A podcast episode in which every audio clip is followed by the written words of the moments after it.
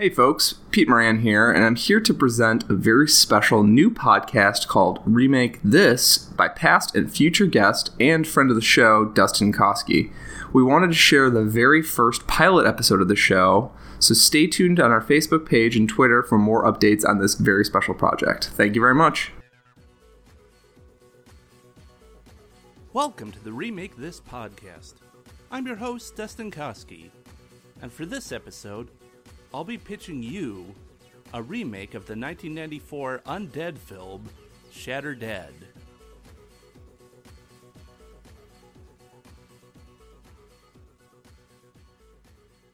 To those new to the podcast, which would be everybody, including me, since this is the pilot, Remake This is a podcast devoted to the movie practice of remaking the same stories over and over and over again. This practice, as it happens, dates back to the beginning of movies. Popular horror stories such as Dr. Jekyll and Mr. Hyde got remade over and over, even before the advent of sound films. In short, it's a practice that's not going away. But instead of just complaining about it, we will suggest movies that are underappreciated and which had a great premise, a great idea behind them, but unfortunately just didn't come out right when it came time to produce the movie. We hope this can be a more productive form of movie discussion. Well, productive by podcast standards, not by real world standards. Now that that's out of the way, let's get a little more familiar with the movie Shatter Dead. Help with that fella, sister. I took a job as a crash test dummy to feed my family. Now I'm too damn ugly to go home. That's gotta be worth something.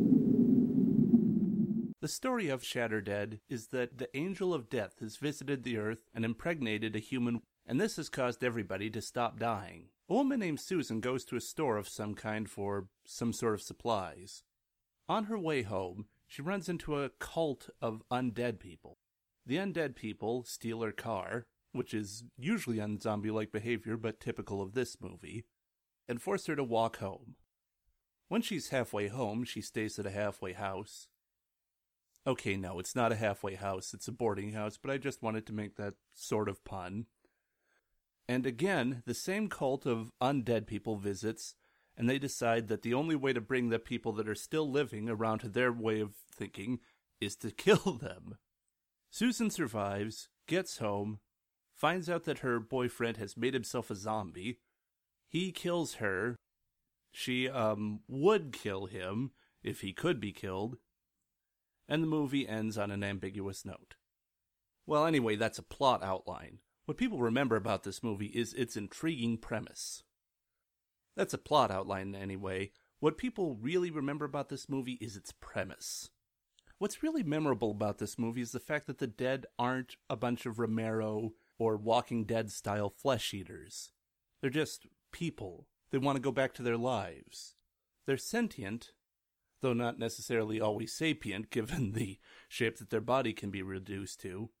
But by and large, they're not necessarily any more violent or dangerous than an average person. So, why do I feel this is a premise with potential? Well, just think about the implications for religion alone if this happened. Do we have the religions we do just because we fear death? If we had proof that the religions that we've devoted our lives to are wrong, would we leave the religion or would we double down on it? Would people be relieved by the fact that nobody is dying anymore? Would they be more horrified than ever? The idea of being trapped in this body for potentially the rest of eternity? The implications if you damage yourself in a way that your body can't heal? The fear that what if death returns tomorrow, or the day after, or the day after that? How would that change science if we had something that was so large in scale and so clearly paranormal going on? Now, if all the religious and social stuff just sounds like stoner talk to you instead of a good premise for a movie, let's shrink the scale down. What if people are still decaying after they die and then reanimate, but they're still somehow aware? Can you imagine how horrifying the thought that you're rotting away would be? Or seeing somebody who is and wondering what kind of excruciating pain that person is suffering? Are they even suffering pain? Are they numb?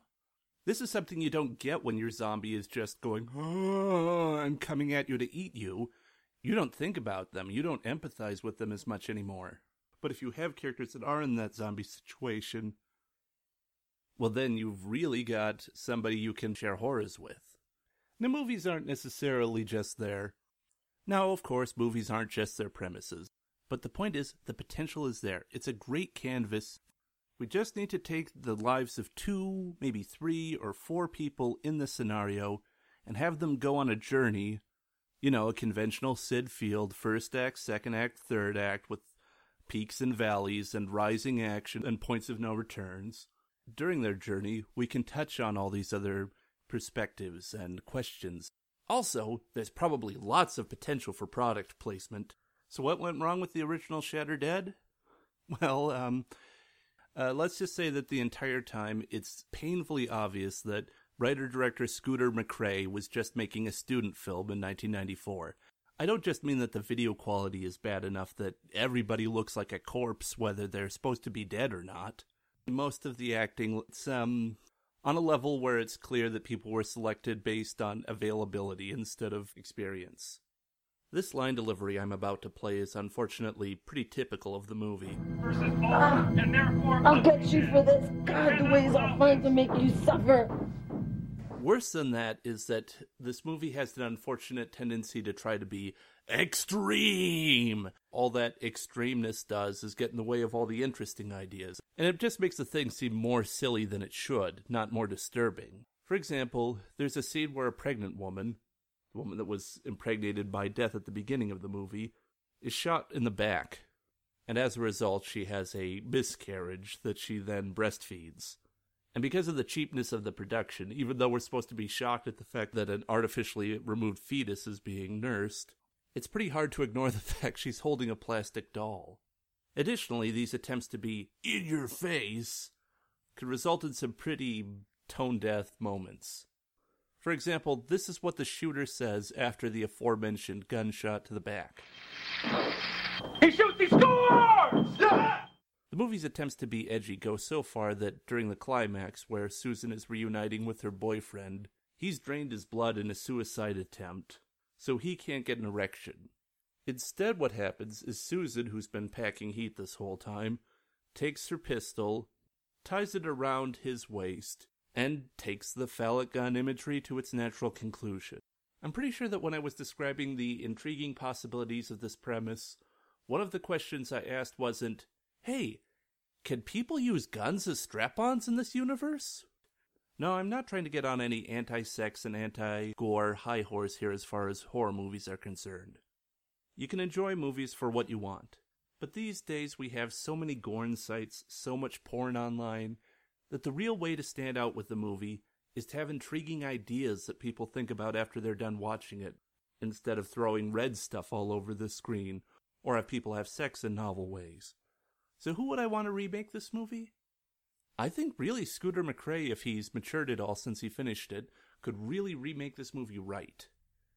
If he's not interested, A24 has made exceptional genre movies like Ex Machina and Under the Skin, so I think they can take a high concept premise like this and really do something worthwhile and provocative with it. And like I said, lots of potential for product placement.